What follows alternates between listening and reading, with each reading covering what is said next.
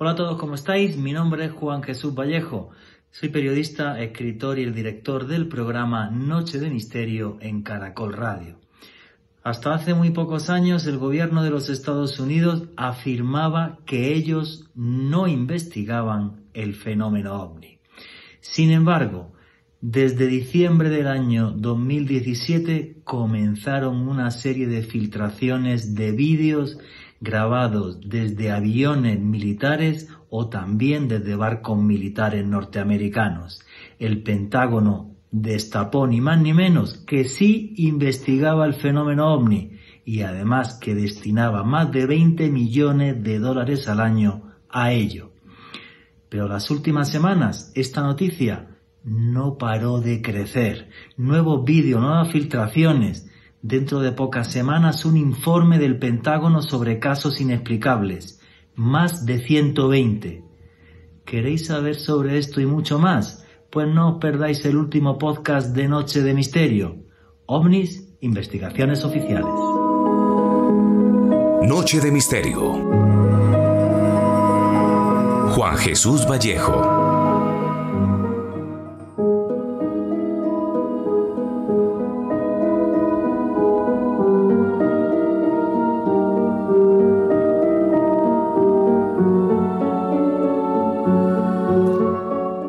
Sigo y seguiré mirando al cielo con los ojos de un niño, aprendiendo de un universo indescifrable repleto de misterio, fascinado con el brillo de las estrellas, con la magia de un multiverso infinito, en el que nosotros somos apenas una mota de polvo en un océano cósmico.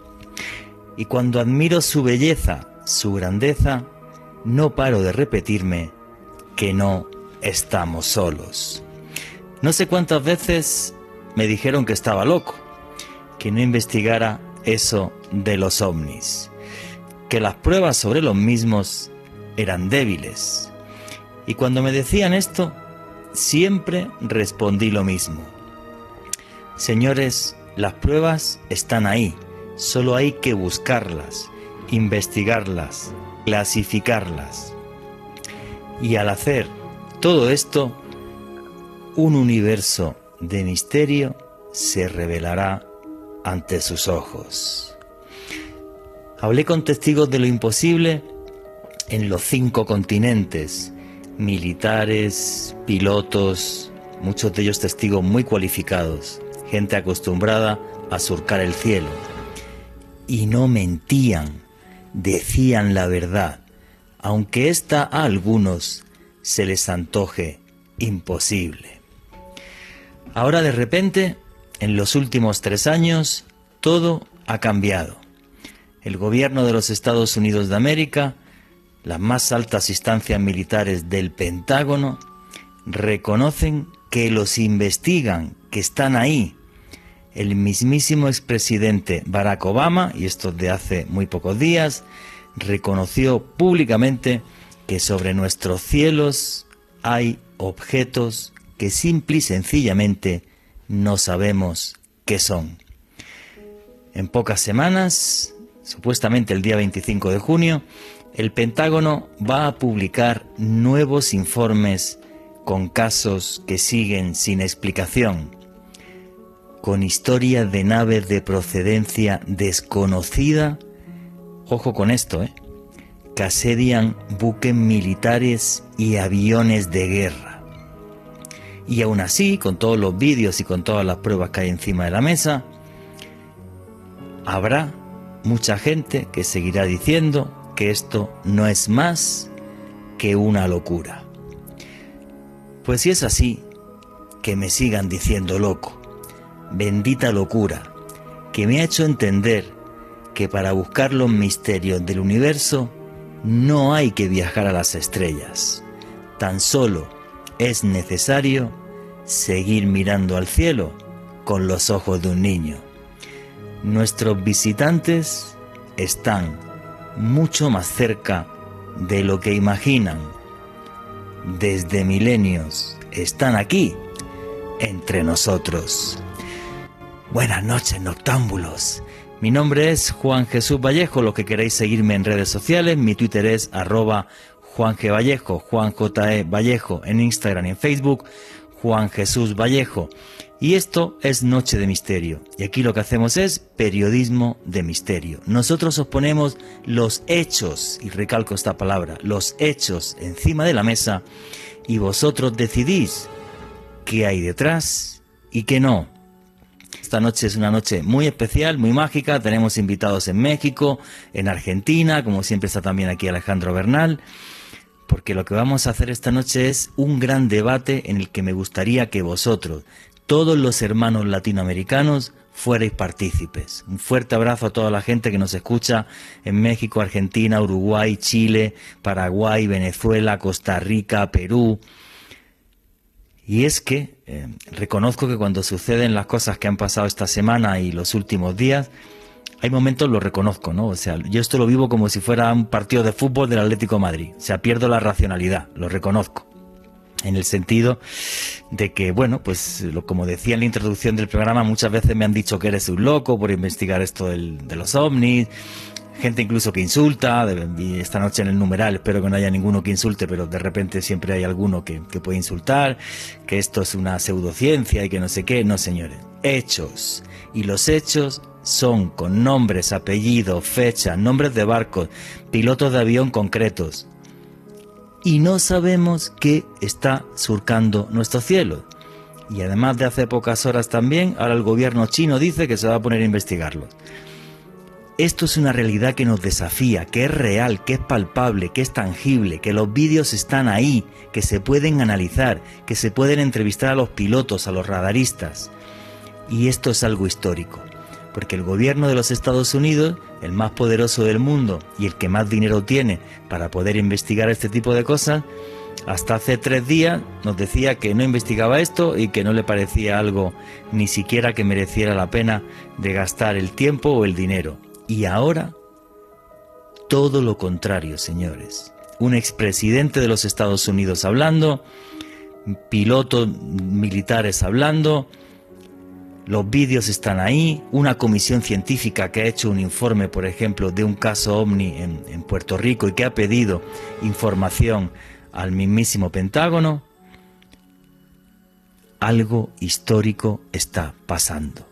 Y hoy vamos a mirar esto con mucho detenimiento y analizar y ser partes de la historia, que aquí esta noche estamos un montón de investigadores que llevamos décadas consagrando nuestras vidas a este fenómeno. Por cierto, quiero daros las gracias a todos. Dos programas de Noche de Misterio, solo en un año de existencia, ya han pasado el millón y medio de escuchas en, en YouTube. En digital seguimos teniendo unas cifras tremendas. Ayer fue mi cumpleaños, lo puse en redes sociales y muchas gracias a la gente que me felicitó y justo además pasó esto.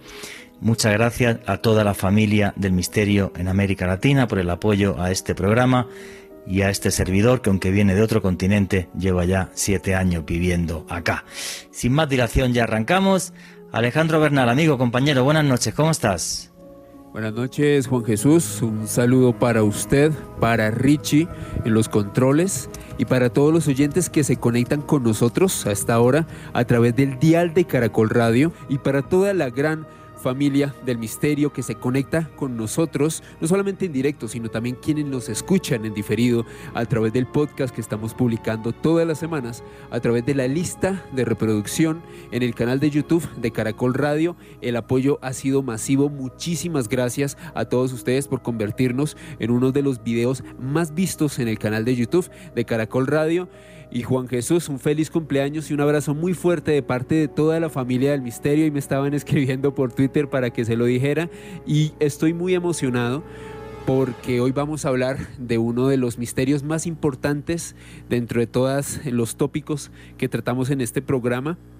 Y como testigo de un avistamiento ovni, me siento muy feliz de ya no sentirme tan loco después de toda esta información que vamos a explorar en las próximas dos horas. Eh, creo que ya está Jorge Luis Zurdo, Zugdorf, creo que está Johanan Díaz y Alejandro Bernal. Ahora te pregunto eh, a ver si todo está Correcto, me dice Johanan que sí. Esta noche es una noche muy especial.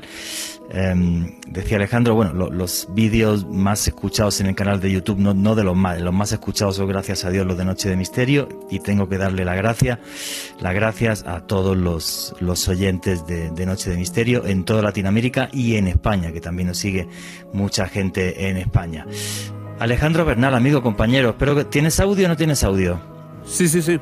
Ah, vale, perfecto, tío. A ver, Alejandro Bernal, arranquemos esto.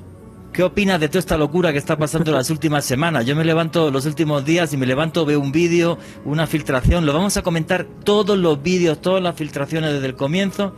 ¿Vale? Tenemos dos horas por delante para hacer esto. Yo me pongo como si Atlético Madrid ganase la Champions. O sea, me pongo histérico cada vez que veo esto porque toda la vida me han dicho loco, ¿vale? Y, de repente esto ya es algo pues que está ahí, que es como muy incuestionable. Es que Juan Jesús, definitivamente para todas las personas que hemos estado investigando el fenómeno ovni desde hace años, estos días han sido muy especiales. Oír al presidente Barack Obama hablar de ovnis de una manera tan abierta, tan directa y tan concreta esto respaldado por nuevos videos de investigaciones oficiales OVNI del Pentágono, la posibilidad de poder conocer un nuevo informe hacia el 25 de junio. Juan Jesús, realmente yo creo que ha sido el sueño de todas las personas que creemos no solamente en el fenómeno OVNI, sino que lo hemos estado investigando y que estábamos esperando este tipo de, revelaciones desde hace tiempos. Efectivamente, y sobre todo es un cambio de actitud. Estos días, el, fíjate, los ovnis han sido lo único en los últimos años que ha unido a demócratas y republicanos en el Congreso de los Estados Unidos. Han tenido que venir de fuera del planeta para que nos unamos. El otro día el senador Marco Rubio, eh, que es eh, republicano, decía que eh, esto no se va a quedar solamente en el informe del día 25 y que la gente ya quería saber qué es esto y que el gobierno norteamericano va a investigar qué es esto porque es una realidad, es un desafío que está ahí, esos objetos que están en torno a aviones militares y a buques de guerra y que no sabemos qué son. Básicamente lo que ha dicho el Pentágono ya es, no, no son cosas nuestras, no son prototipos nuestros secretos, no sabemos qué es. Y esto ya es algo histórico. Y esto vamos a hacer que sea un debate enorme hoy en toda América Latina. Johanan Díaz, amigo compañero, buenas noches, ¿cómo estás desde Ciudad de México? ¿Qué tal, Juanje? Amigos del auditorio, un gusto saludarte y muchas felicidades, Juanje, que cumplas muchas gracias. Muchas gracias, muchas gracias, amigo. Oye, Johanan, estas últimas semanas han sido de locura y nosotros que tenemos, ahora con Jorge Luis que va a entrar, tenemos un, grupo de WhatsApp en, común. Eh, bueno, pues esto se comenta como, como, como algo realmente histórico. No estábamos acostumbrados a esto y yo estoy tremendamente feliz. Me imagino que los investigadores en México también lo estáis, ¿no? Claro, desde luego, porque mira, eh, yo creo que lo que está ocurriendo es histórico, histórico desde el punto de vista de la cantidad de información que se está generando por parte ya no de los investigadores sino de las instancias de inteligencia y gubernamentales, militares, etcétera, etcétera, de, de Estados Unidos. En cuántas de las ocasiones no se les preguntaba a través de estos oficios mandados para a través de las eh, instancias de transparencia informativa preguntándoles sobre si sabían, si tenían por ahí algún documento, algún dato sobre el tema de los ovnis. Y en automático decían, no, nosotros no investigamos, nosotros no tenemos nada. Y ahora nos damos cuenta que pareciera que hay una eh, carrera entre todas estas personas, los, los directivos de estas instancias, para hablar para dar su punto de vista, para decir, oigan, también nosotros tenemos aquí dentro de esto, dentro de nuestra área de trabajo tenemos estos documentos y le dimos seguimiento a tantos este avistamientos y no sabemos qué sean. Esto es bien interesante porque antes se escondían para dar una entrevista, ahora buscan inmediatamente en dónde dar sus versiones sobre estos incidentes. Yo creo que era algo que ya se veía venir y que ahora nos eh, corrobora de que Estados Unidos desde hace mucho tiempo viene investigando este tema y que ha dedicado millones de dólares para su investigación. Yo recuerdo que allá cuando inició en el mes de diciembre del 2017, cuando se da a conocer esto a través del New York Times, se hablaba de arribita, un presupuesto arribita de los 20 millones de dólares. Para el para diciembre del 2019 se hablaba ya de un presupuesto arriba de los 60 millones de dólares. Es decir, en lugar de bajar, se incrementó el presupuesto para investigar el tema de los no identificados. No, me parece fabuloso que estemos asistiendo a este momento histórico. Por cierto, señores del Pentágono, si nos están escuchando, a Jorge Luis, a Johanna y a Alejandro, con que nos dieran un milloncillo de dólares, les aseguro que les haríamos maravillas. Ya les digo, señores del Pentágono, ¿qué opinan ustedes de esto? Jorge Luis Sugdor, amigo, compañero desde la ciudad de Buenos Aires. Oye, ¿cómo están viviendo los investigadores y periodistas allí en, en Argentina este momento histórico? Y tú lo has vivido porque tú trabajas muchísimo con el canal History Channel, además. Buenas noches a todos, Juanje, Johanna, Nale, muy feliz cumpleaños y muchos saludos para todos. La verdad que es un momento muy particular, muy histórico, muy interesante, pero también de mucha expectativa, ¿no? Porque es como que estamos a la espera de algo. Eh, este mes de junio que estamos este, empezando, se supone que eh, todo esto que, está ocurriendo deberían ser como pequeños entremeses de algo que va a ocurrir y que todavía no sabemos hasta dónde va a llegar. Sí, yo, yo lo que espero es que luego no nos decepcionemos también, porque seguramente el 25 eh, seguirán saliendo, eh, bueno, pues más informes, más pruebas y demás, aunque me imagino que en ningún caso se van a mojar. No van a decir que eso es, son naves de otro mundo y tal, sino que yo creo, y ahora Jorge Luis y Johanna, Alejandro, esto ya es un debate, ¿vale? Eh, yo creo que simplemente van a decir, bueno, pues esto está aquí, que ya es muchísimo que nos que, que, digan, oye, esto está aquí. Jorge, creo que te corté, creo que quería seguir hablando. No, eh, es que estoy de acuerdo contigo, seamos realistas. Hay muchos, muchos países y esto es interesante, hay muchos países a lo largo del globo que ya han desclasificado muchas de sus investigaciones sobre el fenómeno ovni, que han admitido eh, investigarlos e incluso que han admitido no tener idea de qué se trata. Eh, pero nadie ha desclasificado un informe donde explique qué es un ovni, ¿no? ¿Qué son estos objetos que vuelan sobre nuestras cabezas y que no sabemos que son nosotros y según ellos, en lo que han desclasificado hasta el día de hoy, ellos tampoco saben y no se animan a darle una procedencia. Efectivamente, lo que pasa que son aparatos que vuelan, que no tienen alas, que no tienen un sistema de propulsión aparente. En el último caso lo vamos a comentar ahora, que el último caso es en concreto el del el eh, USS Omaha el 15 de julio del 2019. Vamos a contar todos los casos ahora con todo lujo de detalle, tranquilo. Pues un objeto de repente se estrella contra el, el océano, no salpica agua, no sucede nada, eso no se destruye, mandan un submarino, o sea, lo que está pasando es una cosa eh, increíble. Nunca habíamos tenido informes, entre comillas, tan espectaculares. Y yo voy a decir una cosa, yo le hablaba también con un investigador aquí en Colombia, otro periodista. Le decía, es que pues hasta ahora los informes y las cosas eran Pepito Pérez iba por una carretera, entonces encontró algo y no hay vídeo y tal, historia, y así nosotros, nosotros seguimos investigando y era no, y ahora tienes un vídeo de un caza, de un caza de combate F-18, o tienes un vídeo de un, de un destructor o de un portaaviones con unas cámaras súper sofisticadas y yo puedo alucinar, pero una cámara sí que una alucina, macho. Una cámara filma lo que hay ahí y además te dice, ese tipo de cámaras te dicen hasta la longitud que tiene, la masa que tiene, absolutamente todo. Esto es un debate. ¿Quién quiere, quién quiere seguir hablando? Claro, eh, mira, Juanje, amigos del auditorio, creo que es muy importante lo que está ocurriendo en los Estados Unidos porque aparte de que eh, le mintieron a su pueblo, a, su sociedad, no a nosotros, a los latinos no, porque nosotros toda esa información nos llega de rebote, pero eh, le, mintieron a su sociedad diciéndoles que ya no investigaban el tema de los ovnis, porque hay que recordar que, eh, bueno, pues este, desde finales de la década de los 60, principios de los 70, se dijo, ya no vamos a investigar esto porque esto ya está eh, bueno, pues este, investigado y no representa ningún peligro para la seguridad nacional de los Estados Unidos. Y dijeron, ya, hasta aquí se quedó, ¿no? Después de que anteriormente a eso y, después de la Segunda Guerra Mundial hubo muchos proyectos donde se vieron involucrados gente de la milicia, del área de inteligencia y también, bueno, pues los militares.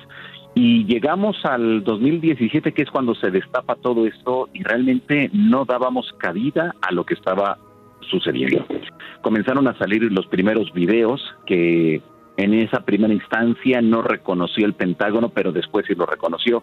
Salió un informe de el portaaviones en Nimitz que en el año, en el mes de noviembre del año 2004, logra captar la presencia de objetos que solamente eran con la cámara de visión infrarroja. Hay que recordar que en el 2004 fue muy importante para las Fuerzas Armadas Latinas el uso de esa tecnología y un antecedente de ese mismo año del 2004, pero en el mes de marzo ocurrió en Campeche, en el sureste de la República Mexicana, cuando la Secretaría de la Defensa Nacional logra captar 11 objetos eh, en la visión infrarroja. En el, eso fue en marzo. En el mes de mayo se libera, se da a conocer y, fue algo que llamó mucho la atención porque era la primera vez que el gobierno mexicano, a través de la Secretaría de la Defensa Nacional, que es la instancia máxima militar en mi país, eh, bueno, pues daba a conocer y hacía referencia a los objetos voladores no identificados. Aquí se tomó de diversas maneras, pero creo que eh, era importante y en ese momento, en el 2004, nosotros no éramos capaces de visualizar la importancia, la trascendencia de las nuevas tecnologías para vigilar para observar los cielos y desde luego para identificar a estos objetos voladores no identificados. Estoy hablando entonces de marzo del 2004 en, eh, al sureste de la República Mexicana. Noviembre del 2004 es cuando salen esos videos captados por la milicia estadounidense. Ya teníamos un antecedente, ya había a nivel planetario, bueno, pues esto quiere decir que si ellos en noviembre ya tenían la información, me imagino que para México le dieron seguimiento también a lo que estaba ocurriendo.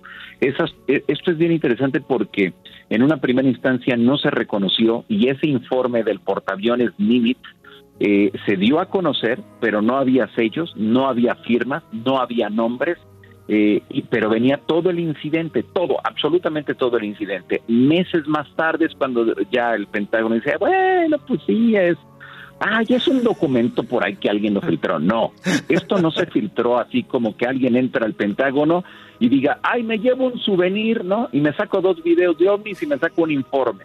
No, esto hay un plan que desde el año 2017 se viene eh, maquinando y se viene preparando desde el 2017 o a lo mejor desde años antes que empezaron a ver cómo, cómo ellos iban a presentarlo, cómo iban a comenzar a hablar del fenómeno OVNI. Y lo que me llama la atención, si lo vemos en esa línea de tiempo, del 2017 al 2021, que cuando ellos veían que había una especie de, de, de que no había interés por parte de la ciudadanía, inmediatamente salió un nuevo video, un nuevo informe, un nuevo testimonio, Después subía otra vez el interés, bajaba el interés y otra vez dices, a ver, espérate, esto no es normal. Y, un último punto en esta parte de mi participación.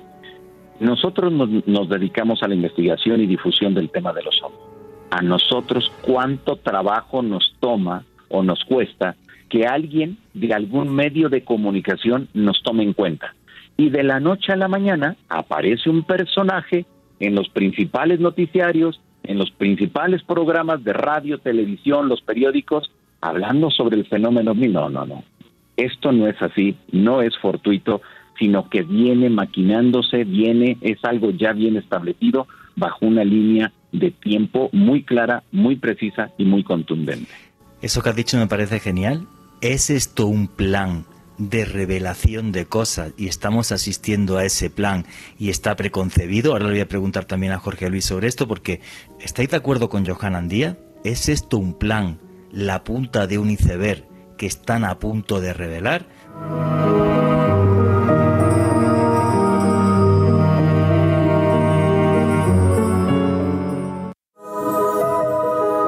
Continuamos con Noche de Misterio.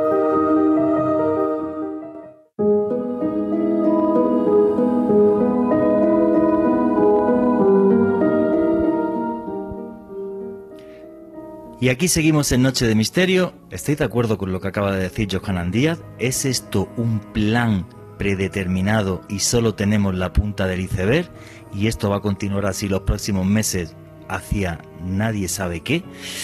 Jorge Luis Sugdorf, ¿tú qué opinas? ¿Esto es un plan? Porque aquí hay un personaje clave que es Luis Elizondo, ¿vale? Si quieres nos comentas quién es, además tú me has pasado un audio que ahora vamos a pasar, pero para Jorge Luis Sugdorf, Buenos Aires, ciudad de Buenos Aires, Argentina, ¿esto es un plan predeterminado o no?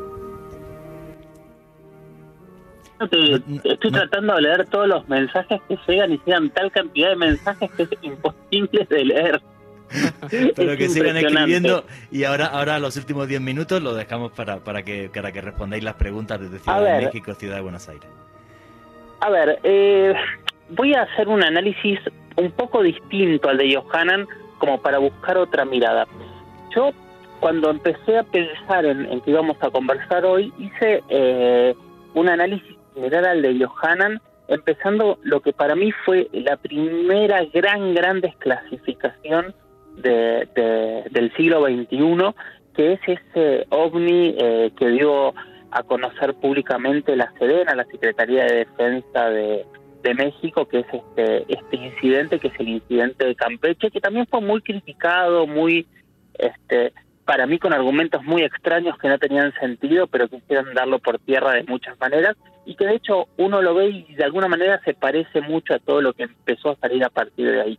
Pero si nos vamos hacia atrás, hay pequeñas filtraciones, hay pequeños análisis, incluso hay hasta conferencias de prensa de diferentes eh, militares hablando de eh, incidentes ovnis a lo largo de todo el siglo XX. La gran mayoría es cierto que son fuera de Estados Unidos, pero yo recuerdo década del 80 en Brasil, recuerdo década del 60 con los ovnis de la Antártida, no me puedo olvidar en la década del 50 del incidente de Isla Trinidad en Brasil también. Eh, hay muchísimas veces, pero nunca, nunca han habido tantos casos juntos eh, como este momento. Puede ser un plan, como dice Johanan, o también puede ser que eh, ya estemos llegando a, una cantidad de casos que haya una conclusión y nos quieran decir algo distinto también. Yo creo que, que lo que hizo Luis Elizondo, Luis Elizondo, eh, que fue justamente eh, por muchos años el responsable de investigar el fenómeno ovni para el Pentágono, eh, fue abrir una puerta y por esa puerta empezó a salir un montón de información. Yo hace un par de años estaba charlando con él, solo los dos en, en, la Patagonia, en medio de la Patagonia, y él me decía que lo que estaba viendo era apenas, apenas, apenas la, la, punta del iceberg de todo lo que se iba a venir y de todo lo que había. Eh, es cierto que él abrió la puerta y es cierto que para que él haya hablado, evidentemente alguien lo dejó hablar.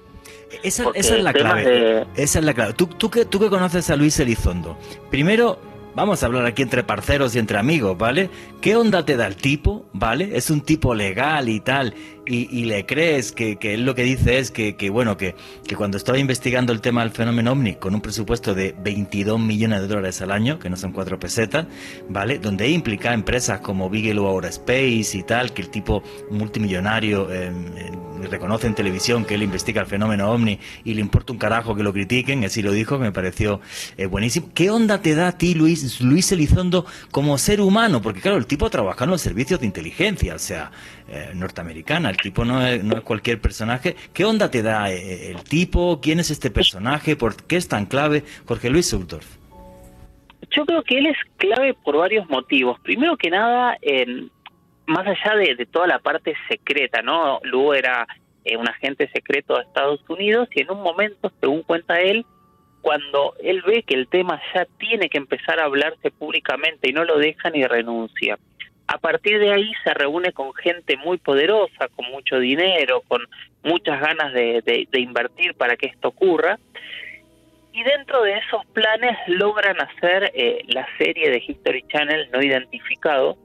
¿Y qué es realmente ahí? Es esta serie en donde nos muestran por primera vez estos videos después filtrados eh, y es la primera vez que si bien todavía hablaban este con las caras tapadas, es la primera vez que tenemos entrevistas con los pilotos de la Fuerza Aérea Norteamericana hablando a cámara. Otra vez, para que estos personajes hablen, alguien los autorizó. Si no, no hablan aunque tengan el, rostro cubierto porque nosotros no sabíamos quién era. Dentro de las fuerzas todos sabían quién era el que estaba hablando. O sea, todo eso hay una permeabilidad que no me gustaría criticarla, porque de hecho aplaudo que aparezca esta permeabilidad en este momento.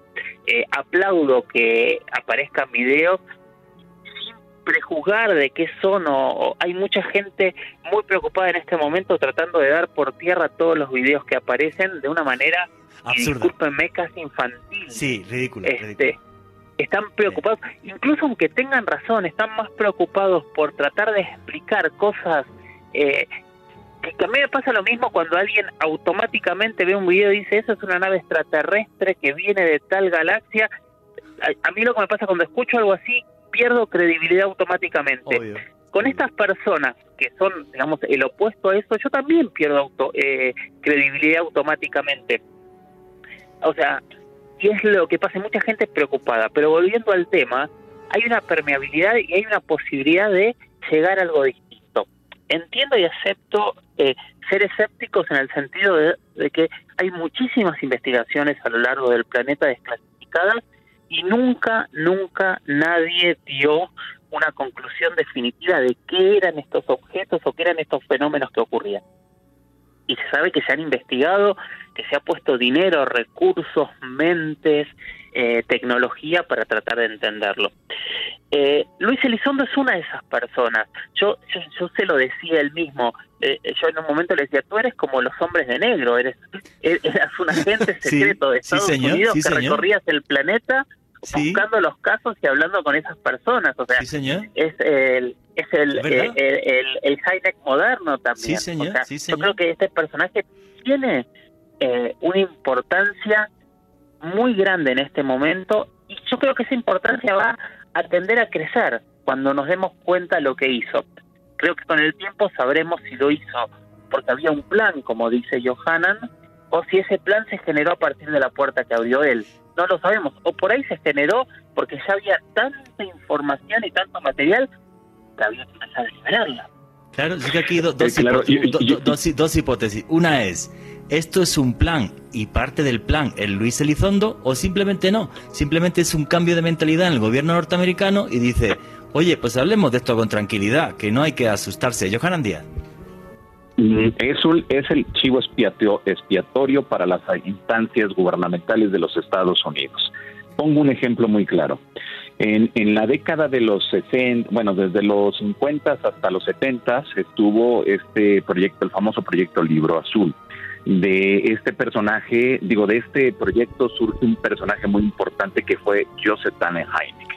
Tan importante se hizo que es considerado el padre de la investigación ovni científica a nivel mundial. Después, cuando termina el proyecto Libro Azul, se asegura que se le corta el presupuesto, a todos los integrantes y que nadie más trabajaba para el gobierno. Sin embargo, eh, en el año 2009-2010, a través de la plataforma de Wikileaks de Juliana Assange, salieron cables diplomáticos donde se le ordenaba por parte de las autoridades estadounidenses a Joseph Heineck a que fuera a la Argentina y a Brasil a comprar los archivos que tuvieran sobre el tema de los ovnis.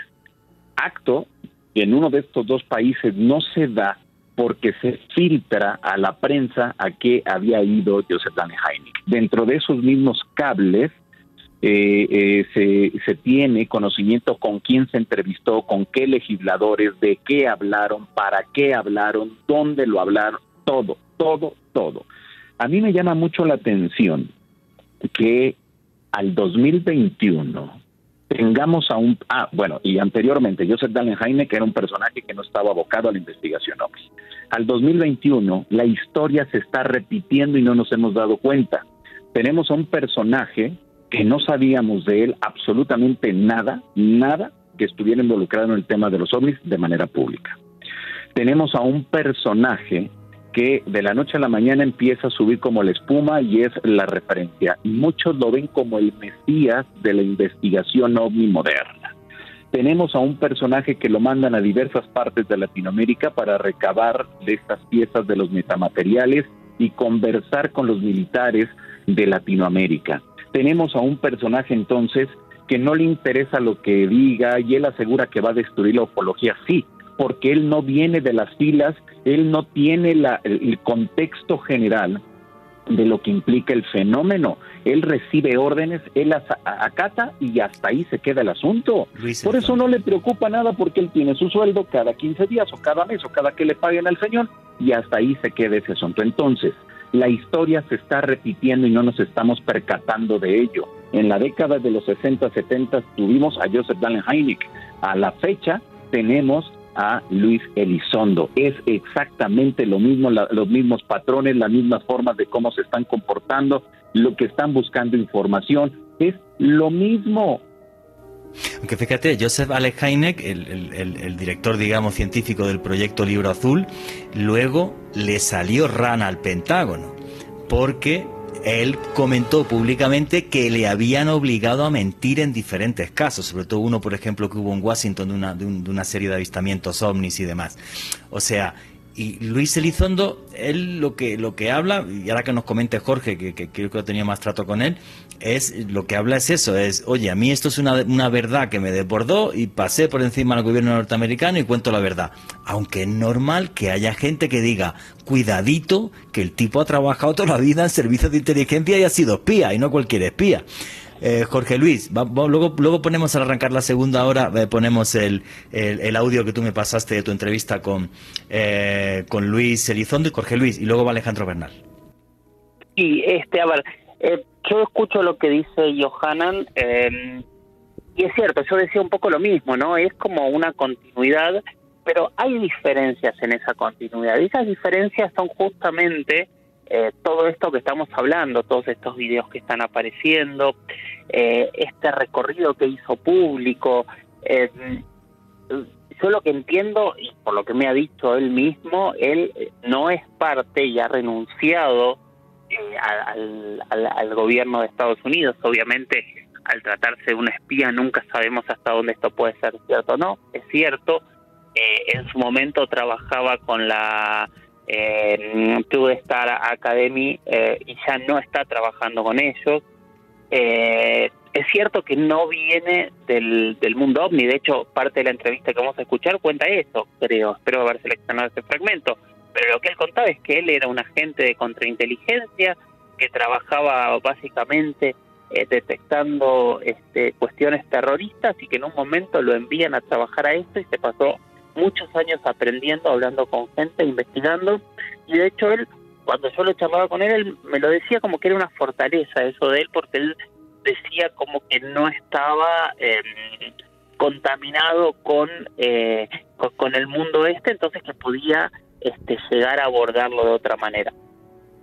Eh, la realidad es que eh, con el tiempo nos vamos a enterar si si esto era una tapadera o esto realmente es un, cambio en algún punto. Y ese tiempo queda quedan poquito, poquitas semanas para que ocurra. O sea, eso me parece que, puede ser bueno. Obviamente no hay que ser ingenuos, o sea, vuelvo a decir lo mismo, se ha desclasificado en el planeta muchísimas veces, hasta el día de hoy no tenemos ninguna conclusión. Alejandro Bernal, luego eh, Claro, aquí nada más aporto un, un, dato rápido, rápido, rápido, perdón. Eh, eh, eh, cuando estuvo en, América Latina, Luis Elizondo, eh, en los países que visitó, eh, se, se buscó en las computadoras cuando ingresaba a esos países que fue Perú y la Argentina, y al momento que metieron los datos de él y su equipo de producción se asegura que saltó que formaba parte todavía de las áreas de inteligencia de Estados Unidos es algo que a mí me llamó mucho la atención porque si tú vas eh, eh, diciendo que no formas ya parte, como se lo dijo a Jorge, y, lo tenemos desde el 2017 esa, esa versión, ahora nos damos cuenta que no es así. En el Perú salió Mira, yo, al momento pero yo viajé con él. Eh, sí, saltó porque era parte, pero yo viajé con él y no, no hubo nada extraño. O sea, recordad que yo fui parte de esa producción.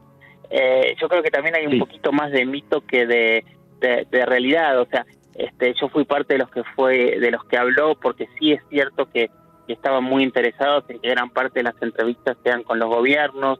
Estuvo mucho tiempo hablando con, con, diferentes personajes del gobierno, pero sí saltó que era él, saltó que, que, que, era, que había o que era o que había pertenecido, pero en realidad estamos en la misma. Yo no creo que ni el mejor sistema este, de, información de personas de, Argentina, Perú, Chile, Colombia, México, eh, tenga los datos actualizados de, de, los agentes secretos de Estados Unidos.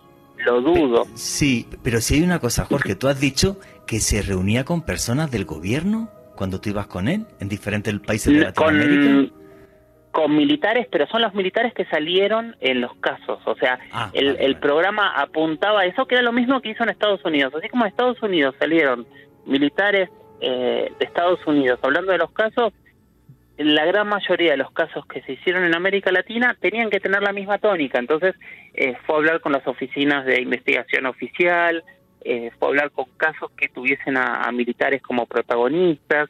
Fuimos y recorrimos algunas bases también pero desde la tónica del programa y eso siempre fue con cámara y salió en cámara.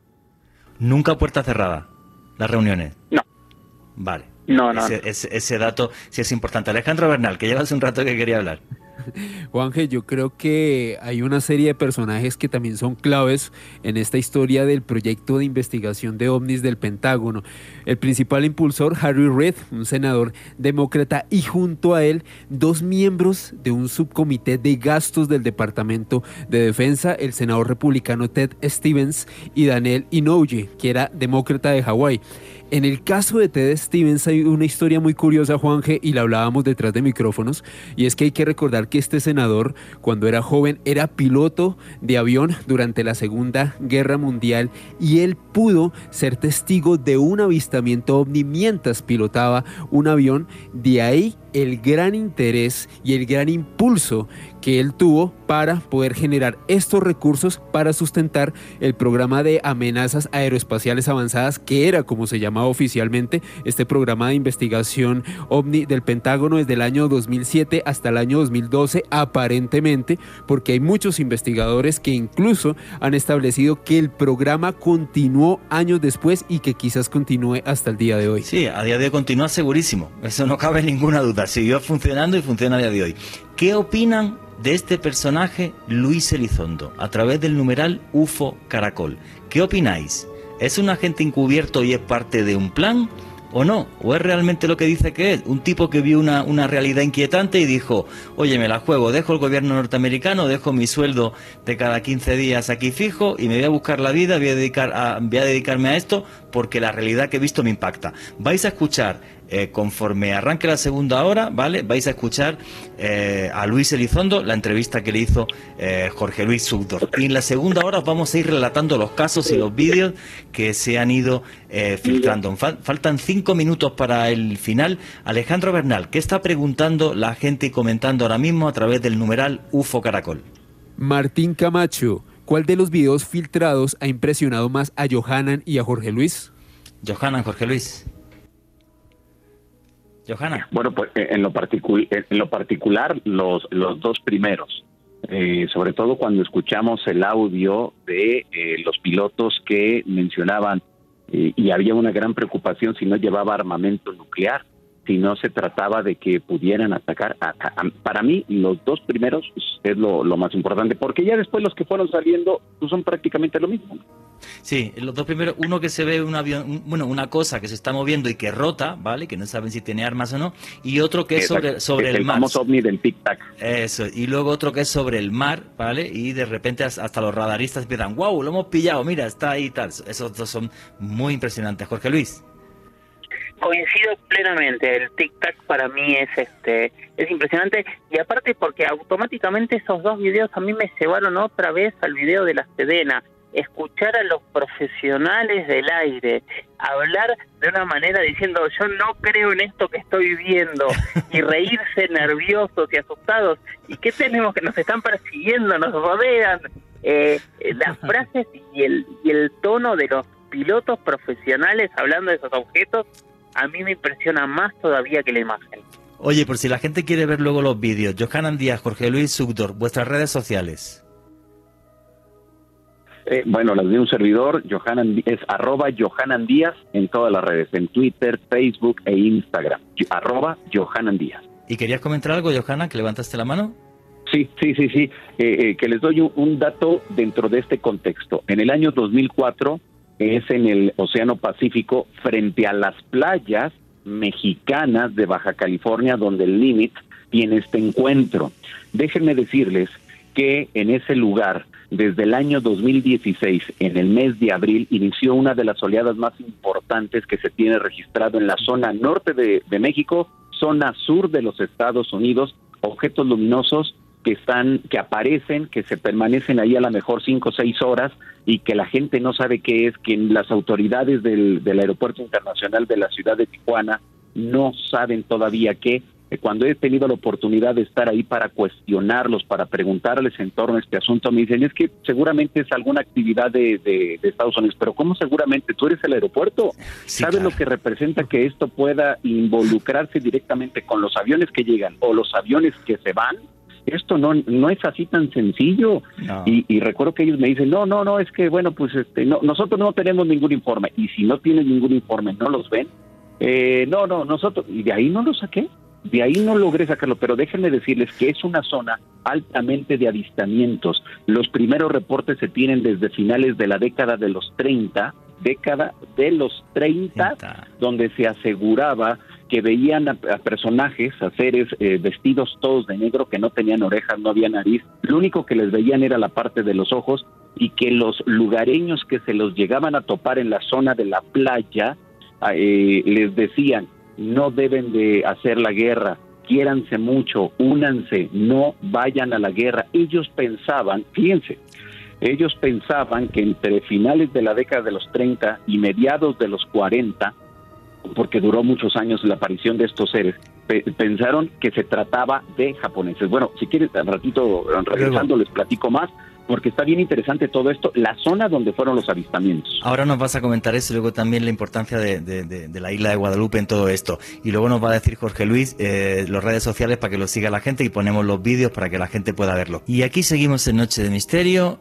Johanna no, terminó de, de hacernos la exposición que creo que es muy, muy, muy importante lo que estaba diciendo en el sentido de esto no es un fenómeno nuevo o sea, lleva muchísimas décadas, ¿vale? Registrado y con información muy concreta desde, nos contaba Johanna, la década de los años 30 del siglo pasado.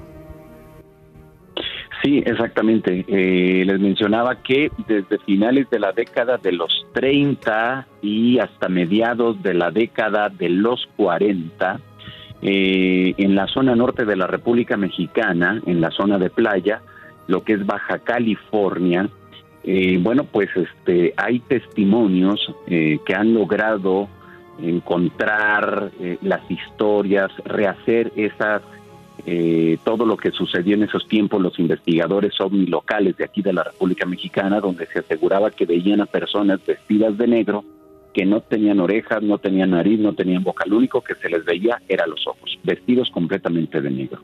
Estos personajes cuando se acercaban a las personas o las personas, los lugareños se acercaban a ellos, siempre ellos salían caminando del agua. Pudiéramos considerar que eran buzos, a lo mejor, y la gente pensaba que eran gente de, eh, de entrenamiento de este Japón o de Estados Unidos ellos pensaban eso. El mensaje que les dejaba era de que no teníamos que ir a la guerra, teníamos que unirnos, teníamos que amarnos. Era por lo regular el tipo de mensajes que dejaban. Ahí hubo varios avistamientos de estos seres, de estas entidades, pero siempre, siempre, eh, una noche antes veían luces, eh, y es una zona que a lo largo de toda la historia siempre se han visto luces extrañas, luces que bajan, luces que están muy cerca de las aguas del Océano Pacífico y eso lo, se sigue registrando al 2021, es decir, los avistamientos de estas luces misteriosas. Lo de los seres ya no, eso ya no. Ellos aseguraban cuando los lugareños en la década de los 30 o 40 les preguntaban que de dónde eran, de que, que dónde vivían. Ellos siempre les señalaban que abajo, en el océano, que era, era ahí donde ellos vivían. Esto es bien interesante, es una historia alucinante.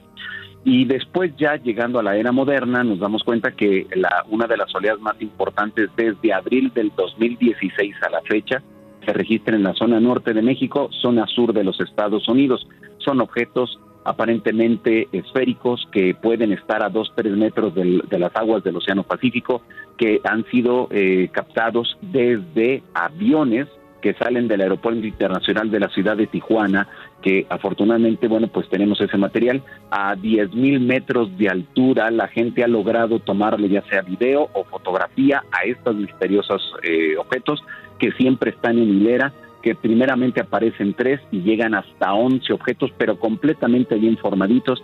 En una primera instancia se dijo que se trataban de bengalas. Una bengala no dura tanto tiempo en el mismo lugar y se vería que está despidiendo algún tipo de humo, algún tipo de químico, algo.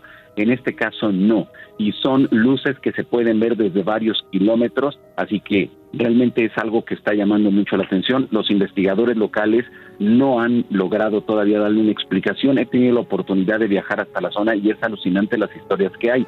Y por último, dentro de esto, vemos que el portaaviones Nimitz estuvo frente a Ensenada, en Baja California, cuando se tuvo ese encuentro. Es decir, que desde Ensenada hacia el norte hasta llegar hasta la frontera con los Estados Unidos, que es el municipio de Tijuana, son constantes los avistamientos de estos objetos voladores, tanto en el cielo como por el agua. Esto es un dato bien interesante y yo cuando, recuerdo que en el 2017, cuando sale toda la información, inmediatamente lo ligué con lo que está ocurriendo en esa zona de la República Mexicana. No, es historia fascinante y luego vamos a... Bueno, la verdad que un programa como el de hoy nos harían falta cuatro horas, pero bueno, os emplazo dentro de un mes, ¿vale? Como el día 25 va, va, va, va a suceder lo del informe, pues justo si queréis el 25 eh, hacemos un programa. Aparte yo justo estaré regresando de Egipto, que la gente no sabe, pero me tengo que ir a Egipto a trabajar esta próxima semana durante, durante un par de, semanas. Jorge Luis, tus redes sociales, que la gente no la, no la sabe, por si quieres también poner eh, los vídeos, ¿y qué opinas de lo que acaba de decir Johan Andía antes de darle paso al audio que me diste de Luis Elizondo, que es el personaje clave también para entender todo esto. Muy bien, vamos por partes. Entonces, en Instagram me siguen como arroba Jorge. En Twitter soy arroba Jorge Luis S. 77. Mi podcast que se llama La Huella OVNI lo encuentran en Spotify y en todos los reproductores de podcast. Y acabo de hacer un canal de YouTube que ahí eh, publiqué el link por, por Twitter, que es Jorge Luis Zuckdorf, eh, y ahí estoy empezando a subir primero algunos de los episodios de los podcasts y voy a empezar a subir muchas entrevistas como esta de Elizondo que tengo guardada con personajes de todo el planeta. Vamos a ir subiendo despacito una a una a, a este canal nuevito que todavía no llegó a los 200 suscriptores. Pues suscríbanse. Em, ¿Y, qué, qué, opinas de lo que decía Johan Andía? y a eso es a lo que iba. Em, a mí, yo coincido mucho con lo que dice Johanan en, en toda esta zona y, y en toda esta región del Pacífico que a mí me ha llamado mucho la atención pero de hecho yo me animo a irme hasta más al sur. Yo eh, investigué muchísimos supuestos casos, y digo supuestos porque no los pude confirmar, que ocurrieron en Cartagena con características muy similares y, cuando uno trata de ir a la base o a las fuentes, las fuentes empiezan a desaparecer, pero yo me acuerdo que tuve que, que suspender este programas ahí muchas veces porque no logré dar con testigos, pero por otro lado hay informes escritos por todos lados que habría un montón de testigos que en toda esta zona, que casualmente es, este, es la misma línea de, del Pacífico, habrían visto luces similares a esto y yo no lo pude, no pude dar con ellos eh, nunca. Usualmente estamos más acostumbrados bueno, también ocurre en Chile, ¿no? Este, hay cuántos casos, el caso de, de, de, los vuelos de Chile también del 18, del 2018-2019, que tuvieron que cambiar la ruta porque había objetos que después terminaron diciendo que se trataba de pesqueros. Que, qué sé yo, cuando sí, que, eran luces de barcos pesqueros y, era que estaban en rumbo de colisión con OVNI y de repente eran, eran luces de barcos de pesca. Eso fue, ridículo, eso fue ridículo, sí. Y fíjense que si hacemos una línea es prácticamente una línea recta eh, y muy parecida a una línea paralela a, a, la cordillera de los Andes, a esta enorme falla tectónica que tenemos en toda esta región. No sé, sumemos y veamos, algo debe estar pasando. Y por otro lado, ¿por qué están todas estas bases y por qué hay tanta actividad militar en estos lugares donde hay tantos ovnis? Sí, efectivamente. Y otra cosa que me está intrigando es por qué los ovnis están ahora solo en torno a instalaciones militares y a buques de guerra y tal. Es un tema que también me parece bastante, bastante curioso. Pero bueno, eh, como Jorge Luis Subdor, eh, como decimos en España, se ha enrollado y nos ha pasado una entrevista que le hizo con Luis Elizondo, que es la clave de todo esto, si quiero que la audiencia escuche esa entrevista. Jorge Luis, ¿querías comentar algo? Sí, déjame agradecerle a Sandra que nos está escuchando desde Estados Unidos, estuvo tuiteando desde temprano y es la persona que hizo la traducción y es la voz que está doblando lo que va diciendo Elizondo. Pues Sandra, muchísimas gracias también por, por, tu trabajo y por tu apoyo y para toda la audiencia de Caracol Radio en, exclusiva el audio de la entrevista que le hizo Jorge Luis Subdor a Luis Elizondo. Richie, ¿me pones el audio, por favor? Nunca tuve interés en los ovnis. Mi interés en los ovnis comenzó cuando fui convocado al programa del Pentágono, conocido como Programa Avanzado de Identificación de Amenaza Aeroespacial, o ATIP. Fue allí donde comprendí la realidad del fenómeno. Pero más allá de mi tarea, nunca tuve ningún interés en los ovnis. No es que no me importara, simplemente no podía darme el lujo de perder tiempo tratando de comprender el fenómeno, ya que estaba muy ocupado, focalizado en mi otra misión, que era la de perseguir terroristas y espías. Así que nunca tuve el lujo o el privilegio de poder pensar demasiado en ovnis, más allá de lo que pude haber visto en televisión, y de todas maneras, muy poca gente lo tomaba seriamente. Así que probablemente fue en el 2008 cuando me involucré con el programa y cuando me di cuenta de que el fenómeno era um, real. Pasamos mucho tiempo uh, observando el fenómeno. Una vez que yo entré al programa, todos los días había información que nosotros chequeábamos para tratar de determinar um, si este era algún tipo de tecnología nueva. No había solo un evento um, para analizar. Todos eran atrapantes. Recuerdo haber visto un video en el cual uno de estos objetos se acercó a unos 15 metros de la cabina, muy, muy cerca. Pero todos los casos fueron atrapantes a su manera. Cada caso brindó una nueva capa y un nuevo nivel de entendimiento del fenómeno. was more uh, dramatic than any others is not really fair to, to say because they were a different way. Mi tarea era servir como conducto primario entre el Departamento de Defensa y la comunidad de inteligencia para recolectar informes sobre incidentes que reportaran ovnis que involucraran al gobierno de los Estados Unidos y a las aeronaves militares. The program ATIP was responsible for El programa ATIP era responsable de recolectar y analizar información relacionada con los ovnis cada vez que hubiera una incursión en el espacio aéreo de Estados Unidos o en un teatro de operaciones. Si personas claves, como militares o agentes gubernamentales, estaban involucrados, mi oficina también lo estaba. Equities, assets, or aircraft, my office was involved. Our, our team's conclusions were very clear, and I think you're now seeing this play out on the Las conclusiones de nuestros equipos fueron claras y ya se está viendo algo de esto en el escenario internacional. Las conclusiones fueron que el fenómeno es real y que hay algo que necesitamos asumir. Todavía no sabemos con precisión qué es, de dónde es, pero sí estamos seguros de que no pertenece ni a nuestra tecnología ni a una tecnología extranjera. Y desafortunadamente eso es todo lo que sabemos. Pero sabemos que es real y que en este momento hay conversaciones sobre el tema en el Congreso y en el Senado de Estados Unidos, como en los medios, y hasta el presidente ha sido informado sobre esto. Incluso países que nunca se pronunciaron sobre el fenómeno OVNI están cooperando con Estados Unidos. Tal es el caso de Japón, que ha llegado a acuerdos con Estados Unidos específicamente para compartir información relacionada con este fenómeno. Este señor es una enciclopedia, me encantaría tomarme unos vinos con él y sacarle toda la información del mundo. Yo, día. Eh, híjoles, bien interesante, de verdad que bien interesante esto que, que, escuchamos. Jorge, nada más tendría una pregunta para ti. ¿Esta entrevista la realizaste en qué fecha más o menos? Esta entrevista la realicé entre noviembre y diciembre del año pasado. Diciembre, diciembre del año pasado. noviembre, diciembre del 2020. Del 2020. Ok, lo que me llama la atención, que en una de las partes, aquí lo apunté, que, que, que, es interesante, eh, que no saben qué es, no saben de dónde viene, pero lo que les queda claro que no pertenece, aparentemente, lo que él dice, no pertenece a los humanos.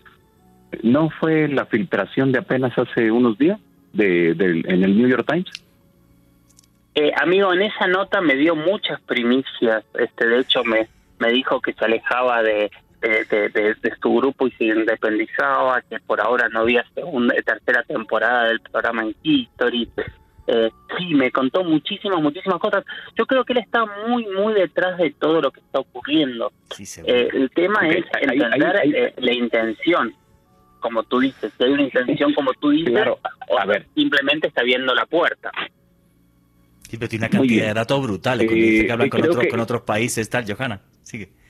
Claro, e, es que me, me, llama mucho la atención y es muy reveladora la entrevista que hizo Jorge porque si esto fue en noviembre, diciembre, es decir, estamos hablando de hace seis, siete meses atrás, cuando él ya sabía, sabía las conclusiones del informe que sería entregado al Senado de los Estados Unidos. Esto salió a la, a la luz pública hace un par de días a través del New York Times. Correcto. ¿Qué quiere decir esto? Quizá, y solamente quizá, que realmente esto ya estaba bien planeado desde hace mucho tiempo. Sí, porque una, una cosa, Jorge Luis, tú que eres productor, Ahora de repente en esta película hay otro personaje que es Jeremy Corwell, que, que Corbell, que no para de sacar vídeos y es el responsable de la filtración de los vídeos. Él está en contacto con Luis Elizondo, eh, tiene más amigos militares que mi papá que era militar, o cómo es la vaina para tener tanta información de este tipo. Este, a ver, yo quiero, eh, déjame primero contestarle desde mi lógica Johanna y después voy a, Corwell, que para mí es otro tipo de incógnita. Por supuesto que yo creo que él sabe toda esta información porque por muchos años lo investigó y es, justamente investigación secreta que es la que van a empezar a publicar. Eh, por supuesto, él, de hecho en, en, otras conversaciones me ha dicho que él vio cientos de estos videos y que están todos guardados. Eh, o sea, él sabe qué es lo que van a filtrar, porque obviamente durante muchos años él fue responsable de compilar esa información. O sea, esa información no es que se... Ahora lo que están haciendo es compilando lo que van a mostrar públicamente, lo cual tampoco es inocente tener todo este tiempo desde que se dio la orden eh, de ver qué se publica y qué no. Y sí me parece interesante en ese sentido y que no lo entiendo y no voy a sacar una conclusión porque me cuesta es eh, están eh, demócratas y republicanos de acuerdo en esto, ¿no? Porque esto fue una orden de, de, de, Trump en donde yo dije, yo pensé que cuando Biden asumía, este, lo iba a, echar por tierra diciendo fue una piedra en el zapato que me puso para molestarme, u otra piedra más. Y todo lo contrario, hace un par de semanas hablaron públicamente diciendo que estaban muy interesados y estaban dando todo su apoyo para que esto ocurra. ¿Qué sé yo? Ojalá sea algo más detrás eh, ojalá sea una puerta que se abrió y que esta información sale, pero entiendo tu mirada más escéptica en este sentido porque tenemos cientos de años de, que las cosas ocurren de una de una manera lineal, pero bueno, que, nos, que nos han manipulado. Déjame hablar de, bueno, después hablamos sino de, de, nuestro amigo documentalista. Sí, los últimos vídeos se, se filtraron. No, nada más. Perdón, eh, eh, nada más aquí hacer una, una, este, una acotación. Eh, creo que nos damos cuenta entonces que esto ya quizás, si lo ven desde mi perspectiva, se trataría de, de algo ya establecido, es decir, van cumpliendo con una agenda. Si es así, ¿qué es lo que realmente hay detrás? ¿Qué es lo que realmente quieren que nos enteremos, bueno, que se entere la sociedad estadounidense y de rebote todos los demás de, en toda parte del mundo? ¿Qué es lo que realmente saben que les preocupa y que han planeado esto desde el 2018, 2019, 2020 y lo que va del 2021. Es decir, se, cortó el audio. Ver. Ya, ya, eh, perdón, repite, Johanna, que se cortó el audio un poquito. Sí, sí. Sí, eh, eh, les mencionaba que qué puede haber detrás realmente de todo esto si en el mes, desde el mes de diciembre del 2017 cuando se da a conocer, es decir, pasó 2018, 2019, 2020 y lo que llevamos desde 2021 tres años y medio. ¿Qué habrá realmente detrás de todo esto si lo vemos en el contexto desde mi perspectiva que todo ya estaba planeado? ¿Habrá algo más fuerte que nos vayan a decir para sensibilizarnos? Fíjate, yo, yo quiero, mm, no hemos hablado de los casos y quiero, y quiero aterrizar algunos de los casos en concreto para que la, audiencia opine a través del numeral UFO Caracol. Comentaba Johanan Díaz que desde la década de los años 30 del siglo pasado hay documentados en, en la costa norte mexicana, en, en, Baja California, ya todo ese tipo de avistamientos, de luces, de seres que además dan una serie de mensajes. El primer caso que se filtra y el único informe que se ha filtrado, que es el del USS Nimitz, es algo que sucede en concreto el 10 de noviembre del año 2004 y es el, portaaviones, el, barco, perdón, el USS Princeton, el que empieza a detectar eh, objetos que van desde los 25.000 metros de altura a los 6.000 metros de altura en segundos.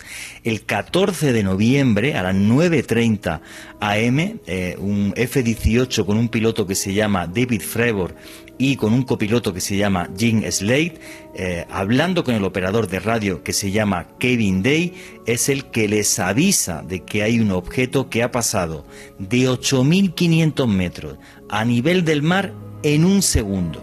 Y por eso le dice a David Frebor, oye, échale un vistazo a esto. Y esto además el radar lo capta porque justo en ese momento cambian el sistema de radar para detectar los misiles hipersónicos que ya tiene tanto Rusia como China. Lo que describe en el informe David Frebor, el piloto, es que cuando se acerca al objeto, es un objeto que tiene unos 12 metros de, diámetro, ¿vale? Que está por encima del nivel del mar, como unos 15 metros, y debajo dice que hay un objeto tan grande como un Boeing 737 de color blanco y que era tan grande que además movía la superficie del mar.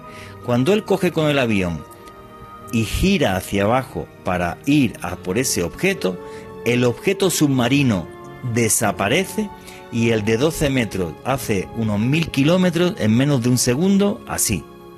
Y entonces es cuando él ya llega hasta donde está el objeto, el objeto sigue ahí y mandan otro F-18 que es el que filma el, el objeto y es el único, el único informe que se ha desclasificado. Pero de repente, y esto sí me gustaría saber la opinión de Johanan y Jorge Luis, que hay muy poco tiempo, porque en dos minutos ahora viene el boletín deportivo, que dura un par de minutitos, de repente el fenómeno ovni parece que tiene mucha más relación con el mar y los océanos de lo que pensábamos hasta ahora.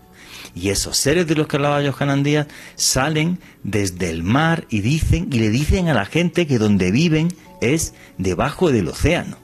O sea, todo esto sí es verdad que es un cúmulo de casualidades, entre comillas, que nos están dando una información del fenómeno que antes no teníamos. ¿Qué opinan tanto Johanan como Jorge Luis de esto? O Alejandro Bernal, que está levantando la mano. Eh, para hacer una aclaración rápida sobre este incidente, incidente Nimitz, el piloto que captó el video que se conoce como Flir 1 TikTok tan conocido después de estas revelaciones del New York Times es el señor Chad Underwood. Él fue el que se dirigió, recorrió sus mil metros hacia donde... Mil kilómetros, eh, un, eso sí, mil, eh, un, kilómetro, Se acercó hasta ese punto y fue el que grabó ese video que conocemos hoy en día. Bueno, di más la distancia, 100 kilómetros en menos de un minuto, ¿eh? 100 kilómetros. 100 kilómetros. Vale, 100 kilómetros, ¿vale? Eh, no, o sea, todo esto es, una auténtica eh, locura. Tenemos datos que nunca hemos tenido. De repente, porque somos tan egocéntricos, creo que pensamos que si un día llega un ovni, tiene que ir a la Casa Blanca a tomarse un café con, el, con el señor Biden. Pues no, pues a lo mejor están debajo del, del, océano y hablan con los delfines que le parecen más simpáticos que nosotros. Esa es mi opinión. Pero no os vayáis porque ya mismo sigue. Noche de misterio.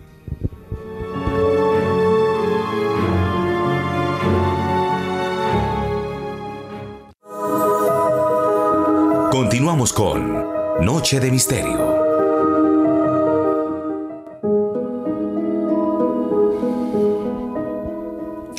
Y aquí seguimos en Noche de Misterio. Bueno, he, intentado arrancar un poco cómo, empiezan las filtraciones. Todo empieza por la filtración del USS Nimitz. Eh, David Trevor, el, piloto em, que ve este objeto, pues acabó en varios programas de televisión contando lo que había visto. Ojo, y esto es muy importante. Y también él habla porque es un piloto retirado. Y él lo que dice tranquilamente es, para mí eso es una nave de otro mundo no tengo otra forma de explicarlo. Los pilotos que están en activo es muy diferente.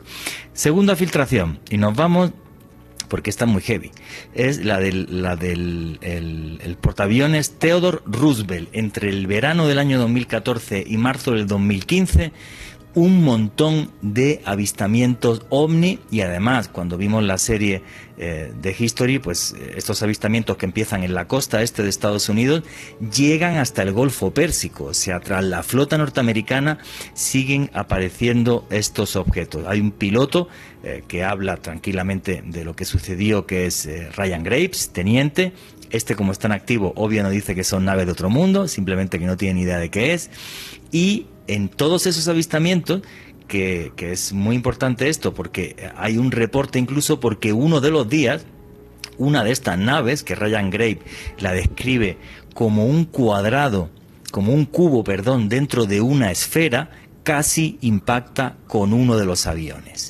Y de esos avistamientos solo tenemos dos vídeos que a mí me encantaría haber visto lo que ha visto Luis Elizondo, como lo dijo, como le dijo a Jorge Luis Subdor, que a él había visto cientos de vídeos así, y los hay, de mucho más tamaño y además de mucha más calidad eh, de imagen. Ese es el segundo gran avistamiento. Y ahora, y ahora sí retomo la pregunta de este tipo, el Jeremy Corwell, el Corbell, perdón, y qué pintan esto, que es un documentalista, y gracias a este señor tenemos una filtración del USS Omaha el 15 de junio del año 2019, otra vez en San Diego, ¿vale? Donde 14 ovnis en un radar se ve como 14 ovnis, ¿vale? Rodean al barco de guerra USS eh, Omaha. Y también, además, gracias a Jeremy Corbell, pues tenemos otra filtración de un vídeo de un minuto donde hay un objeto que tiene en torno a un metro ochenta eh, de altura que eh, se está moviendo a una velocidad entre 40 y 138 nudos. El vídeo dura más de una hora, aunque solamente tengamos eh, un minutito. Y este objeto además impacta contra el agua no salpica ni absolutamente nada, mandan incluso un submarino a buscar los restos del objeto y no aparece nada. Repito, barco USS Omaha, 15 de julio del año 2019, la hora para ser exacto, las 11 pm. Eh, Jorge Luis, Johanan, ¿qué pinta ahora de repente este tipo, el Jeremy Corbell? ¿Por qué ahora las filtraciones son a través de él? ¿Es amigo de Elizondo? ¿Nos están mintiendo? ¿Qué, está pasando aquí? Yo no lo entiendo. Cualquiera de los dos, Johanan o Jorge. Eh, yo no lo conozco personalmente, que todas las filtraciones oficiales, eh, no oficiales, eh, partan de una sola fuente, de una sola persona real, y que esa persona no sea eh, alguien de las Fuerzas Armadas, es realmente extraño. Es raro. a mí lo que más me interesó es que está muy relacionado con, con un personaje muy conocido en el mundo de la ufología, que es George Knapp que entre algunas cosas es quien destapó por mucho tiempo y, y, fue muy activo en toda la cuestión de del área 51, de Bob Lazar, de, de, todo de toda una cuestión también de ir contra eh, eh, un secretismo y yo creo que fue uno de los que logró que después de tantos tantos años Estados Unidos termine de decir el área 51 no existe para decir el área 51 existe esa es la relación que a mí más me llama la atención de, este personaje. En todos lados siempre aparece vinculado a George Knapp y George Knapp es un personaje muy muy importante, no es no no no creo que sea una una persona más. Ese es el el, el, punto donde yo vincularía que para mí por ese lado está está llegando la información. A ver, todos los que hacemos documentales tenemos nuestras fuentes, tenemos este, las personas que, conocemos, pero yo creo que a ninguno de nosotros nunca nos pasó que nos den toda la información este, no oficial, eh, toda junta una atrás de la otra para que la vayamos desclasificando. Tampoco es imposible, también es imposible que haya una persona que esté recorriendo y hablando con todos los ex empleados, este, ex militares y militares en actividad y que todos le den los videos. Es raro. Es, rarito. Johanan Díaz, ¿qué opinas de este tipo y de, y de estas filtraciones? Claro, eh, a mí lo que me, más me llama la atención que durante todo este proceso de desclasificación o que se apuntaría hacia la desclasificación ya en este mes, eh, vemos que todo ha ido de, de, filtración tras filtración tras filtración, pero hasta el momento, y desde luego nunca nos van a decir quién está filtrando eso, pero debe de haber una mente maestra, algún ejecutor intelectual de todo esto que dice, bueno, a ver, tenemos un mes y en este mes vamos a dar a conocer tres, cuatro videos. Esto no es casual, esto no es de que de la noche a la mañana digan, ay, eh, libera tal video. No, no, no, yo creo, yo supongo que debe de estar todo muy planeado. Ahora, nunca hay que olvidarnos de algo muy importante. Es gente de inteligencia, de contrainteligencia, es gente que sabe perfectamente cómo llamar la atención de los medios de comunicación. Y los medios de comunicación a nivel internacional están sobre todo lo que se esté dando a conocer en los Estados Unidos, sea de Estados Unidos propio y de todo el mundo. Es más, nosotros en estos momentos de tres, cuatro, de tres países distintos estamos mm, hablando sobre lo que está ocurriendo en la Unión Americana. ¿Por qué? Porque es importante porque eh, puede hacer un cambio muy destacado en cuanto a sensibilizarnos en cuanto a la naturaleza de estos seres, de estos artefactos o de esta tecnología, como lo queramos ver. Pero me queda muy claro que eh, este señor eh, simplemente forma parte, es una pieza clave para no involucrar directamente a las áreas de inteligencia o a un individuo dentro de las áreas de inteligencia y decir, ahí te va un video más, ahí te va otro video más, y él lo que hace, desde luego, como si nos llegara cualquiera de nosotros, publicarlo y dar a conocer. Pero no se queda solamente ahí, sino que aparte nos da un contexto de los videos. Dices, pero espérate, ¿tú estuviste ahí? No, ¿verdad? Entonces, ¿cómo sabes tú eso? Sí, sí. Da un contexto de absolutamente todo y además en los vídeos por la cámara se puede saber la hora, el tamaño del objeto. Eh, todo. absolutamente todo. Y yo opino exactamente igual que tú. Mi papá trabajó en inteligencia. Para mí eso no es casual. Pero para nada. Aparte, los militares se guardan mucho. O sea, si yo estoy en un barco, ¿vale? En el USS Omaha y le hago con mi celular un vídeo al vídeo que está tomando una cámara, una super cámara dentro del barco de ese objeto, y yo filtro eso como militar, me van a investigar me van a dar una patada en el trasero y pierdo mi trabajo y pierdo el pan de mis hijos. No es cualquier tontería. Entonces, están haciendo un juego desde mi punto de vista un poco tonto en cuanto a analiza de, uy, qué pena, se me escapó el vídeo y no me di cuenta y entonces pues este tío que es documentalista y es muy chévere, pues lo pone ahí, yo no me lo creo. Pero igual, ¿sabes, Juan? Que no es, ellos no están insistiendo, esto es eh, una filtración eh, mm, eh, no controlada, porque de hecho automáticamente en cuanto se filtran los videos dicen la reconocen. es cierto. Sí, sí, la reconocen. La reconocen y ni siquiera le preocupa de dónde sale. No hay ni siquiera una denuncia pública de vamos a averiguar cómo se filtró este video. O sea, claramente lo, los están dando y los reconocen. lo extraño es que todo sea a través de una persona. Yo no creo, eh, no, no creo que sea un juego de casualidades, por supuesto, pero tampoco creo que lo estén simulando, no, no, no se ve una. Si fuese una simulación de un juego de casualidades sería muy torpe porque por lo menos alguien debería salir a denunciar que quién está filtrando información de esta manera. Ellos automáticamente lo reconocen y con mucha naturalidad. De hecho, dejan hablar a las personas. O sea, hay muchísimos pilotos diciendo son vuelos inteligentes. Eh, salen los voceros de todas las áreas a decir sí es así, esto ocurre, es nuestro, confirmamos, es verdad.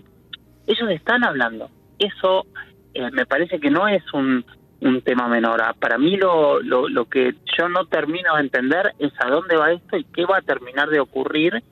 Eh, si es una operación de distracción por otro tema o esto va a desembocar en algo más fuerte, pero están hablando.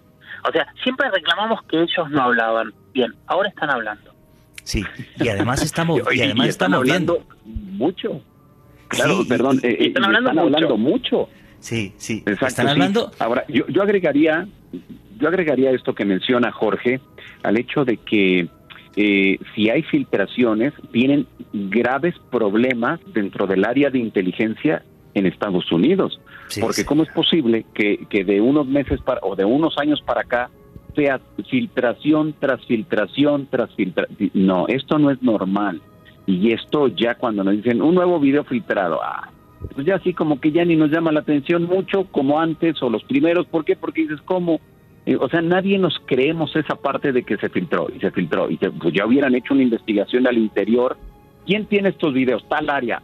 A, ellos les corresponde, a ver, hazme un, este, una investigación interna para ver qué es lo que está sucediendo, quién lo filtró, ah, tal persona, tal día, tal hora, a través de una USB o a través de un correo electrónico. No, no, no, no hay nada de eso. Y siempre nos han dicho que las áreas de inteligencia estadounidenses son las mejores en todo el mundo y que no se filtra y nada, absolutamente nada. Y si se llegara a filtrar algo, hay serios problemas para el área y para la persona que se detecte. Y en este caso, como lo dice Jorge, son tan natural, actúan de una manera este, tan despreocupada. Sí, y toda esta gente tiene contrato de, confidencialidad con el gobierno norteamericano, y no es cualquier contrato, ¿eh? o sea, se te cae el pelo, pero bien, se quedan más calvos que yo, o sea, el tema, el tema es bastante serio. Uno de los informes que va a entrar también, y que se va a investigar y que se va a filtrar para el, o los resultados, o el informe, para este día 25 es un caso ovni que es tremendamente espectacular, del que no se ha hablado tanto y que me parece muy importante y que sucede en Aguadilla, en Puerto Rico. Alejandro Bernal, cuéntanos la historia del incidente ovni de Aguadilla en abril del año 2013. Juan Jesús, sin lugar a dudas, uno de los videos ovni oficiales más impresionantes de todos los tiempos, al menos en mi humilde concepto, uno de los más eh, realmente alucinantes que yo he podido ver. Tenemos que viajar en el tiempo, Juan Jesús, 25 de abril del año 2013. Este caso fue estudiado por la coalición. Un segundo, Aguadilla, Puerto Rico, súper importante el dato. Aguadilla, Puerto Rico. Puerto, Rico. Y resulta, Juan Jesús, que en Aguadilla, Puerto Rico, queda el aeropuerto Rafael Hernández.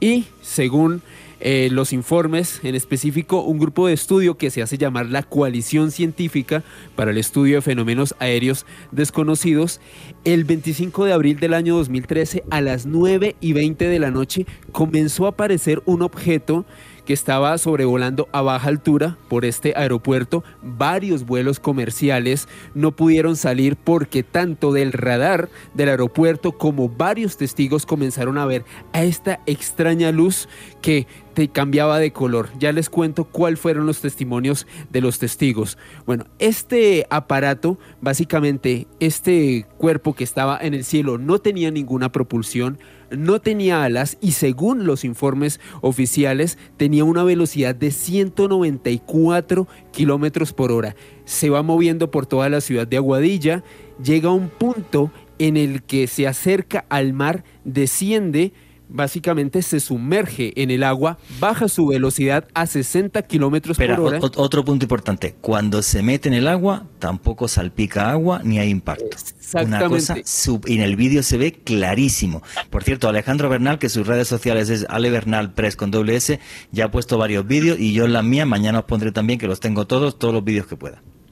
Y esto es algo interesante, Juan Jesús. El material de este objeto, ¿qué objeto que se va moviendo a esta velocidad se sumerge y prácticamente no crea nada de... No, nada, cero. No, no, salpica nada, cero. Cero, no es, que prácticamente no, cero. O sea, es una cosa súper extraña. Impresionante. Cuando sale del agua, el objeto se divide en dos y uno de ellos se sumerge en el agua, desaparece del video y el otro comienza a moverse también se desaparece minutos después en el agua, realmente alucinante. Este informe oficial, que a propósito les compartí en mis redes sociales, que ya se las comentó, Juan Jesús tiene el testimonio de un piloto que pudo observar este ovni de primera mano. De hecho, fue el piloto que lo grabó.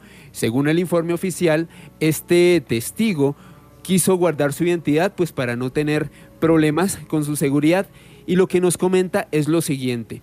Resulta que el video que apreciamos del Omni Aguadilla fue captado por un avión turbohélice de Havilland de Canadá y pasó lo siguiente, cuando este objeto extraño apareció sobre el, el aeropuerto Aguadillas de Puerto Rico, uno de los pilotos que hace parte del cuerpo de seguridad de este aeropuerto miró por su ventana a la izquierda hacia el noreste del aeropuerto, observó un extraño objeto volador, tenía un color entre rosado y rojizo, la luz se movía hacia el, aeropuerto, según eh, su testimonio, se encontraba entre unos 1600 y 2100 pies de altura y sucedió algo alucinante, Juan Jesús, Johanan, Jorge Luis y oyentes. Según el piloto, cuando él, él estaba observando este objeto, le pidió a la torre de control que si lo veían de la torre de control lo observaban, pero el radar ni del avión ni de la torre de control lo podían detectar, pero sí lo observaba la cámara térmica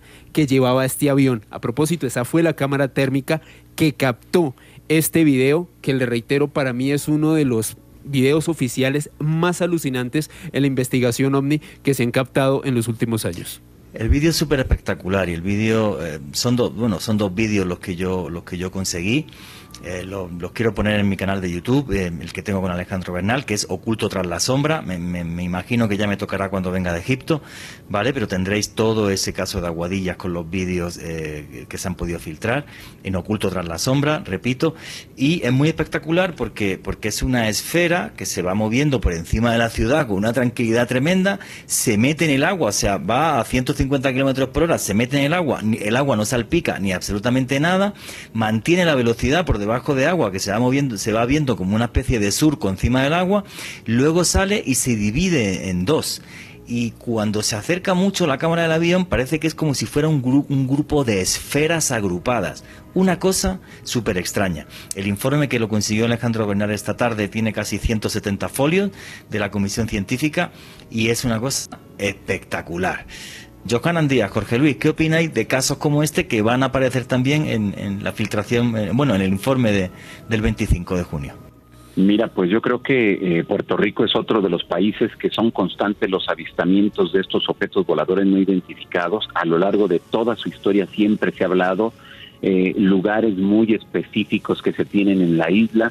También se tiene los encuentros con estas entidades aparentemente no humanas y también no, no hay que olvidar que de ahí surge, según se afirma, el famoso o esta famosa entidad biológica no la mejor conocida como chupacabras. Y curiosamente nos damos cuenta que en este sitio es donde también el, eh, pues se han tenido estos videos y que la milicia pues está muy interesada también, o mejor dicho, que la milicia no sabe a qué de qué se a qué se deban esos avistamientos, pero es curioso, ¿no?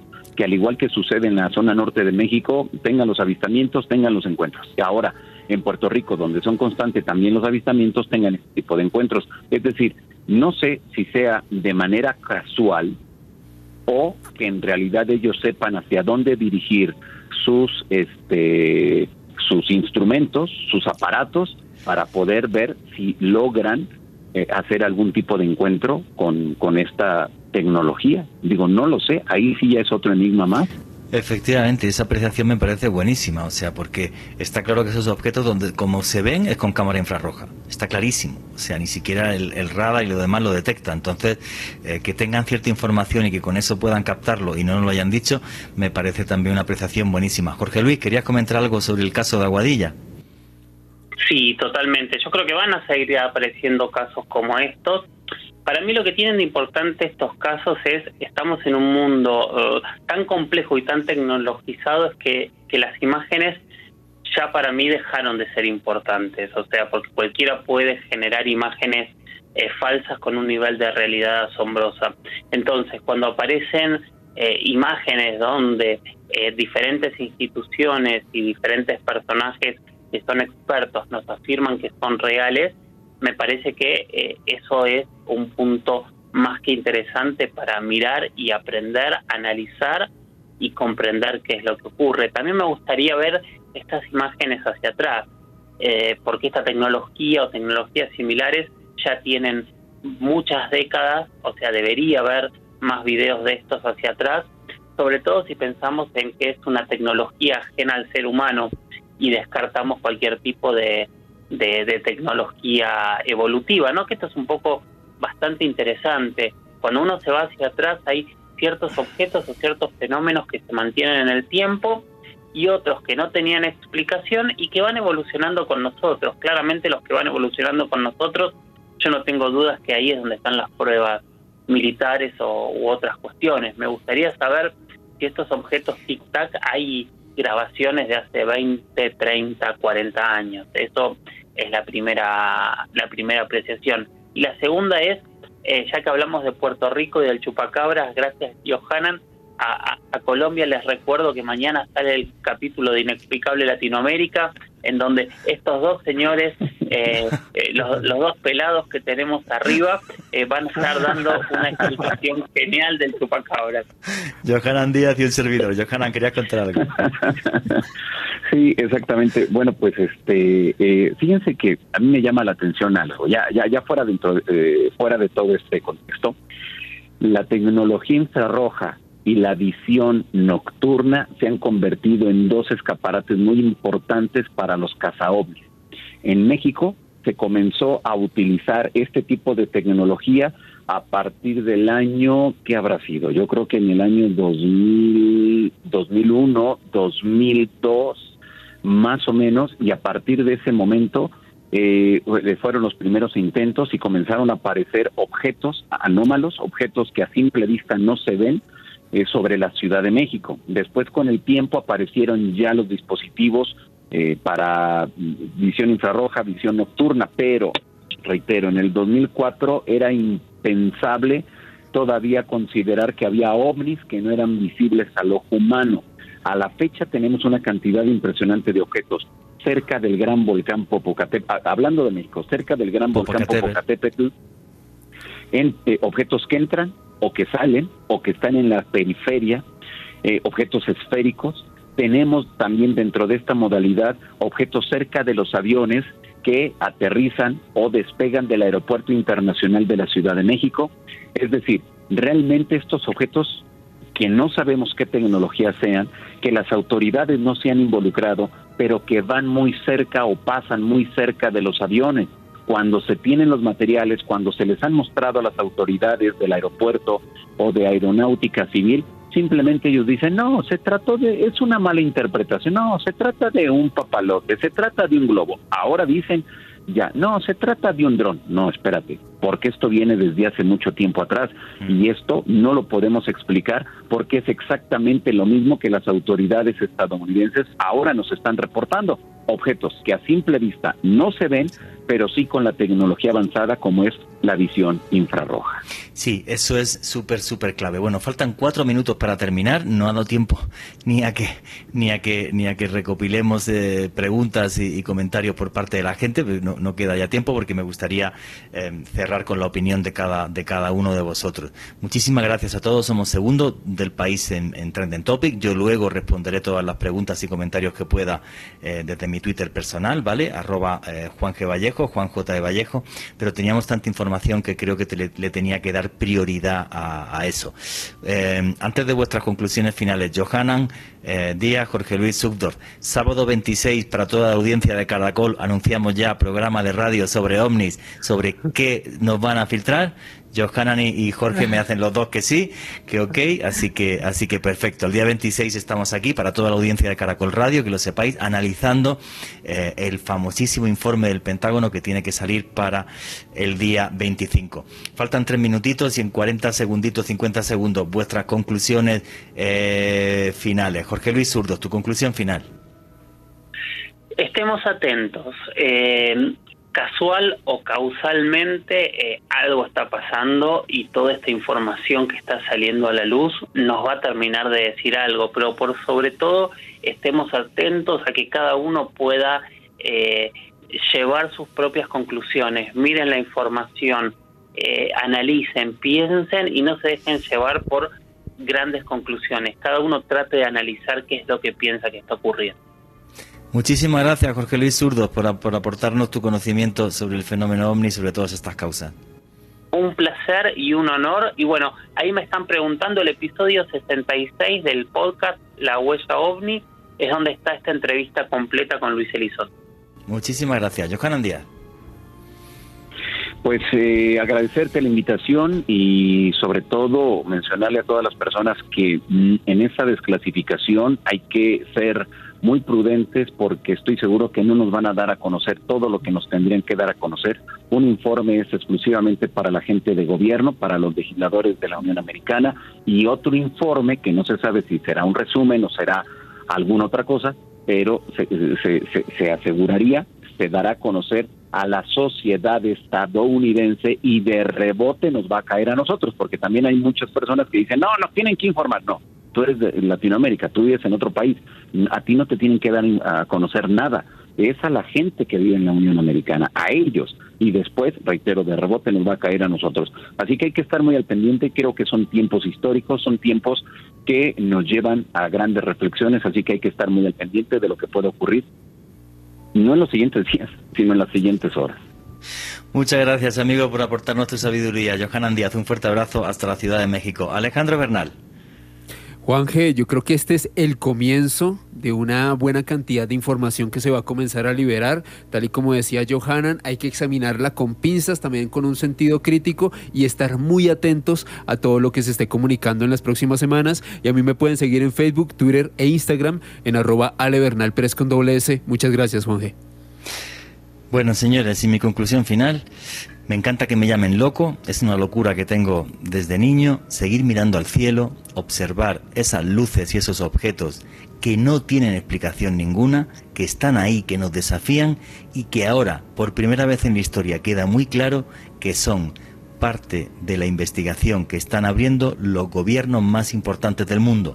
Hace muy pocos días, hace muy pocos días China también avisó de que va a empezar a investigarlo utilizando inteligencia artificial. Es un momento histórico, no sé qué va a suceder, pero tengo muy claro que están muy muy cerca de nosotros.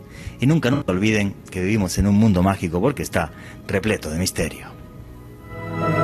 Gracias.